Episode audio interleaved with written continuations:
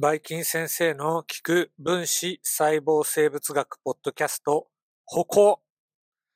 総集編として期末検本誌の対策になるんじゃないかなっていうお話をします。はい、あの、履修者の皆さんは、えー、期末検本誌課題図を Teams にアップロードしてるんで、そちらをまず手元に置いて聞いてください。えっとね、課題図では、幻覚生物と真核生物の細胞のモデルが描かれており、テーマはセントラルドグマです。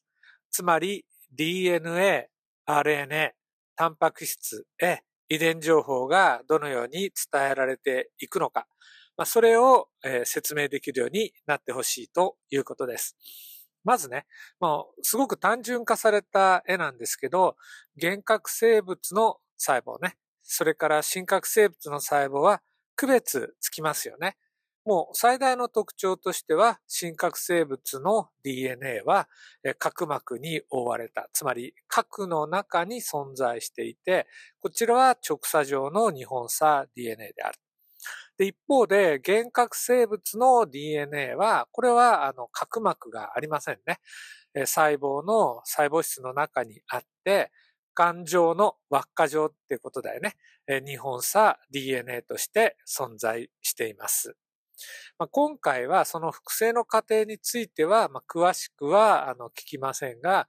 環状染色体 DNA の場合は一箇所の折、複製開始点から両方向に向けてね、えー、DNA の複製が始まって、最後、ターですね。あの、集結点のところで、あの、終わります。で、真核生物の DNA の複製っていうのは、複数の複製開始点から、まあ、同時にですね、複製が起こっていくっていうことが特徴の違いでした。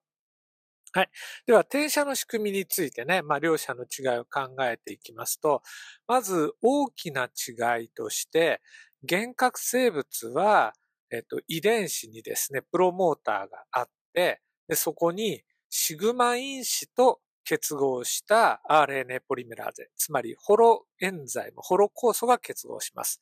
で、シグマ因子がプロモーターのマイナス35、マイナス10領域を認識すると。で、その後で、今度はあの、RNA ポリメラーゼの本体の方が、異型差 DNA を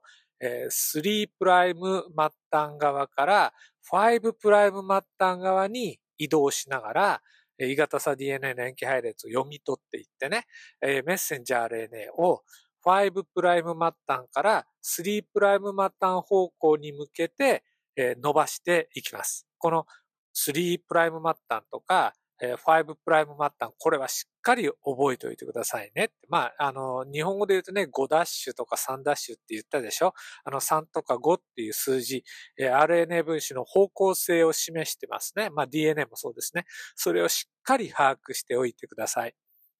では、真核生物の方はどうかっていうと、まあ、あの、シグマ因子っていうのはそもそもなくって、別の転写因子によって、まあ、プロモーター付近認識されて、そこから RNA が合成される。あんまり詳しくは言いませんでしたね。RNA ポリメラーゼによって最初に合成されてできてきた RNA 分子のことをヘテロ核 RNA と言いました。HNRNA ですね。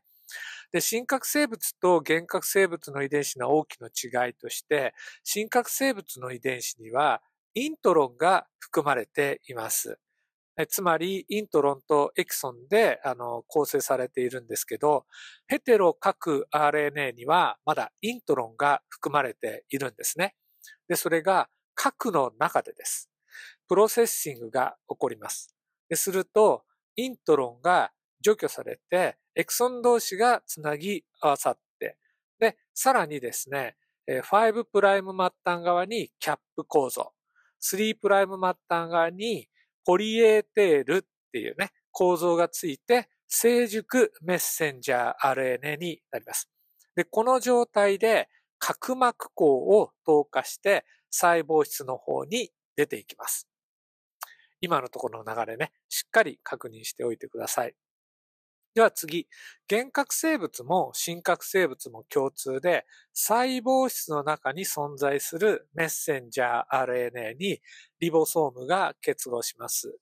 原核生物は 70S リボソームですね。で、真核生物の場合は 80S リボソームです。で、リボソームは、まあ、あの、原核生物の方だけ詳しく言いましたけど、メッセンジャー RNA 上のね、翻訳開始点の近くに、まあ、ここが翻訳開始だよって目印の配列があります。原核生物の方は SD 配列と言いましたね。シャインダルガーの配列の略です。で、リボソームの中に含まれている RNA ですね。が、あの、この配列、まあ、16S リボソーマル RNA ですけど、を認識して、リボソームが翻訳開始点の付近に結合します。で、これはメッセンジャー RNA の5プライム末端に近いところにあの、あるんですね。で、そこにリボソームがくっついて、翻訳開始コドンから順次コドンを読み取りながら、メッセンジャー RNA の3プライム末端方向に向けて移動していき、で、だんだんとですね、ペプチド差が伸びていきます。だから絵を見たらね、まあ、リボソームがメッセンジャー RNA 上に複数書いてあるでしょう。で、そこのペプチド差、まあ、私の用意した図ではナッセントプロテインっていう表現してあるんですが、お団子みたいに書いてね、アミノ酸残機が連なっている様子がわかります。そのアミノ酸残機の数が短いところがリボソーム5プライムマッターのメッセンジャーに近い方で、逆にね、リボソームが3プライム末端側に移動していくと、ナッセントプロテインのアミノ酸残機が伸びている様子が描かれています。もうこれはあの真核、幻核ね、どっちも同じなんですね。もうあの、翻訳の過程っていうのは、えっ、と、リボソームがメッセンジャー RNA の5プライム末端から3プライム末端方向にコドンを読み取りながら、順次コドンに対応するね、アミノ酸をえー、次々とペプチド結合で連結させていくっていう仕組みは変わりません。で、最後、翻訳収支コドンが出現しますね。で、これはメッセンジャー RNA で言うと、えっ、ー、と、UAA、UGA、UAG ですね。この3種類があります。あ、さっき忘れたけど、翻訳開始コドンはあ基本的には AUG でしたね。これも覚えておいてください。まあ、大体そんな感じかな。あの、もう、私がね、ちょっと今、あの、言い忘れたこともあるかもしれないですが、えそうですね。あ、追加して言わなきゃいけないことがありましたね。えっとね、DNA の複製のところね、少し忘れましたけど、幻覚生物の場合、複製開始点付近でね、最初に DNAA タンパク質、ドナ A タンパク質が結合する。これが複製開始のきっかけになりました。真核生物の方はね、もう何も教えてなかったんで、えっ、と別に気にしないでください。はい、これで、課題図は一応終わりでいいかなと思います。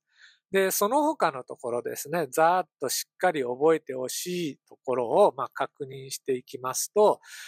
まあ、大腸菌と、えー、っと、それから、まあ、真核生物の DNA の構造の違いっていうのもさっきも課題図で出てきましたが、確認しておいてほしくって、で、えー、真核生物の直鎖状 DNA のね、特に、あの、末端部分をテロメアと言いましたね。で、それから、えー、っと、DNA がね、こう、複製が終わって、娘細胞に分配されるときに、セントロメアっていう部分に、えっ、と、同源体という構造ができて、そこに微小管、まあ、つまり防水紙ですね、が付着して、娘細胞に染色体、あの、姉妹染色分体ですね、が分離されていくっていうのを教えました。えー、それから引き続き DNA の構造で言いますと、真核生物の場合は DNA にヒストンがくっついてヌクレオソームっていう構造を作ると。で、ヌクレオソームがギュッとこうね、あの、巻きついて、たくさん連なっていて、クロマチンっていう構造を取るっていうのも言いましたね。これ覚えてますでしょうか？えこういった構造はですね、幻覚生物の方はありませんね。で、それから、えー、っと、あとはまあいいかな。そうだね。幻覚生物で、えー、っと、大腸菌のラクトースオペロンについてお話もしましたよね。ラクトースオペロンっていうのが、じゃあどういう制御を受けてたのか、グルコースとかラクトースの働き、それからラックアイとかラック Z っていう語出てきたと思いますから、もう一回確認しておいてください。えー、っとね、それから何の話をしたかな。あ、そうだね。あの、チューブリンっていう話もしましたね。これは染色体の分離のとこのお話ですよね。微小管を構成する分子は何かっていう話を、まあ、したと思います。えそれからね、細胞周期とか、えー、アポトーシスとか、癌っていう話も特にですね、力を入れて言っていっだと思います。で、一つ、まあ、モデルとして、え細胞が増殖をするために必要な、あ、真核生物ね、動物細胞について言うと、例えば上皮成長因子っていうのがあって、で、それが、あの、受容体を持った細胞ね、つまり上皮成長因子受容体。で、こちらと結合すると、それで、えっ、と、まあ、上皮成長因子受容体のチロシンキナーゼっていう活性が、まあ、あって、自己をリン酸化すると。で、次に、えっ、ー、と、ラスっていうね、タンパク質が、あの GDP 結合型っていう不活性型から GTP 結合型っていう活性型になってシグナル伝達が起こって細胞周期が回る方に動くんだっていうお話をしました。で、一方で、えっと、こういった細胞増殖に必要な因子っていうのが変異をすると、癌が起こりやすくなるって言いましたね。まあ、具体的に、まあ、ERBB とかラスとかミックっていう名前を挙げて、で、こういったのはね、全部癌原遺伝子っって言うんですね。細胞増殖を、まあ、あの、促進する方の遺伝子です。で、正常な細胞でももちろんあるんですけど、こういうのが、あの、制御されているときは大丈夫なんですが、突然変異が起こって、あの、いわゆる正常な制御を受け付けなくなった場合、これが、あの、癌遺伝子。え、つまりですね、細胞が、ま、暴走して増えるような原因を作ります。で、まあそういったね、あの変異を生み出さないための一つの仕組みとして、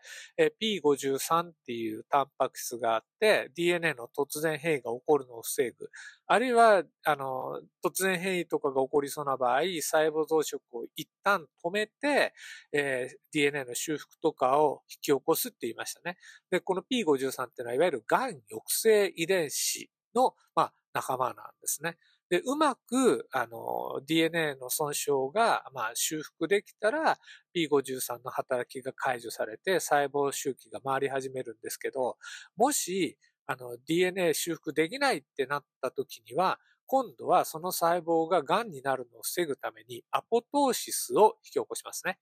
で、アポトーシスシグナルを受けた細胞では、ミトコンドリアからシトクロム C というのが放出されて、カスパーゼっていうプロテアーゼの一種ですね。が活性化して、で、そのカスパーゼ何種類もあるんですけど、あの細胞の中にあるいろんなタンパク質が分解されていく結果、細胞が小さく断片化していって、最後は、まあ、あの、鈍色細胞ですね。マクロファージとかに食べられて、えー、細胞の中身が外に漏れ出すことなくきれいに消えていくっていうのをお話ししました。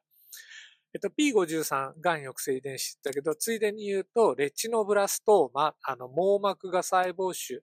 を、まあ、あの、原因となっている RB という遺伝子もね、がん抑制遺伝子なんだよっていうのをお話ししたと思います。まあ、大体このぐらいですかね。その他として、まあ、あそうですね。今変異の話をしたからついでに言うと、DNA がまあ損傷して変異を受ける一つの原因としては、まあ、紫外線が当たった時にピリミジンダイマーっていうのができるって言いましたね。